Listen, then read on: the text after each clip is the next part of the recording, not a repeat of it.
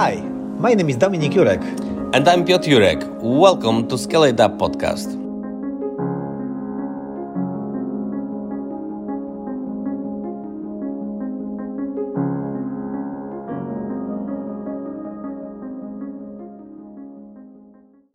Tip number nine you need to sell. If you like it or not, you sell every day. If you want to go with your friend for a drink without your second half, you have to convince her about it. You need to sell the idea.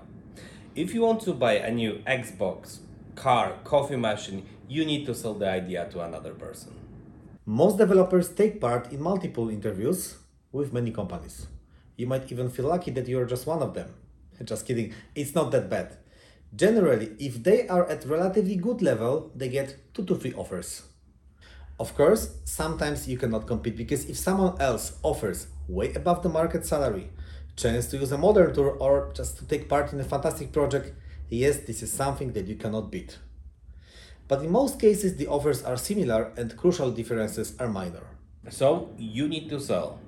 It doesn't mean that you have to say to the candidate that at your company everything is the best and so perfect that other candidates are fighting to be in his place.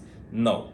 Selling the position means, for example, to show around the office, be prepared to talk in an interesting way about the project, or just encourage the candidate to ask questions.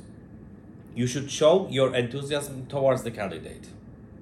So do not only check the candidate and ask tens of questions.